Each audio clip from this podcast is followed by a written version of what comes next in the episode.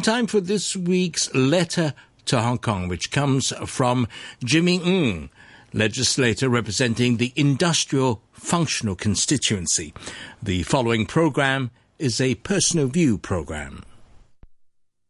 Dear fellow Hong Kong people, being a member of the Legislative Council for almost three months, I have a profound feeling and would like to share in this letter with you all of you from Hong Kong, as well as all of you who are living in Hong Kong. Hong Kong is a place where I born in. I grow up here and witness its development and changes. Especially in the past 20 years, even though Hong Kong has experienced many crises, such as the Asian financial turmoil, which broke out in 1997, and SARS in 2003. Hong Kong continues to achieve remarkably and obtain a sustainable development. Hong Kong's achievements today are not only due to the enterprising spirit of Hong Kong people, but also attributed to the lifelong efforts made by our last generation and the elderly. In less than a month's time, it comes to the end of 2016 and the beginning of 2017 and also the 20th anniversary of the reunification of Hong Kong. I first of all wish all the best to Hong Kong. Since Hong Kong returned to China, there seems to be a great change, but in fact, nothing much has changed. In accordance with the provisions of the Basic Law, our lives have not changed. What's more, Hong Kong is entitled to upholding the principle of Hong Kong people ruling Hong Kong and enjoying a high degree of autonomy under the one country, two systems.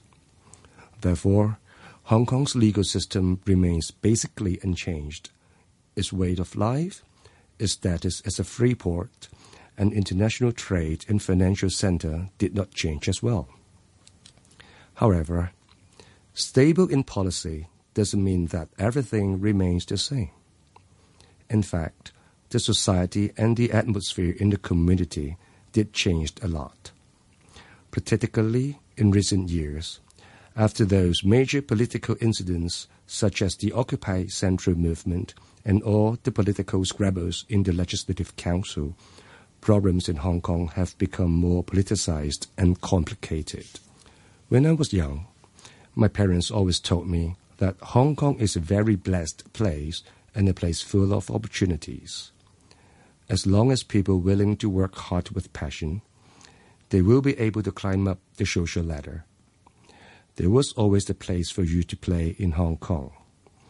But is it still the same nowadays in Hong Kong? In my view, the unique geographical location of Hong Kong is one of the advantages for its development. As what people said, Hong Kong leverages on the motherland while engaging itself globally. Under the rapid growth in the Chinese economy, it brings even more opportunities to Hong Kong. This is why Hong Kong is still a place honeycombed with opportunities. Many people from all over the world would like to gather here to build their homes and pursue their careers. The only difference between old days and now would be the so called opportunity has been transformed. In 2006, Hong Kong has not only been ranked 10th in the world at the IMD World Talents Report, but also been again topped the Global Human Freedom Index survey, topped the Index of Economic Freedom, and the World Competitiveness Yearbook at the Wall Street Journal and IMD individually. Yet, per the survey, titled The Blue Book on Urban Competitiveness, which performed by the Chinese Academy of Social Science last year, Shenzhen has replaced Hong Kong as the most competitive city among the 294 across the country, which includes Taiwan. The report also reviewed that Shenzhen's focus on innovation and technology would be the reason for this accent, while Hong Kong relied too much on our core industries of finance, tourism, shipping, and professional services. In this regard, Shenzhen spends around 10 years to develop technology and succeed in its development. Hong Kong used one third of that time to spend on making decision only of whether the government should be funded to establish the Innovation and Technology Bureau. This tells us that we, Hong Kong people, should be alert to the fact that political turmoil could lead to recession in economy or even to the fall of the city. That's why Hong Kong could not only live on its fat, but have to make continuous development as well as to avoid unnecessary politicization.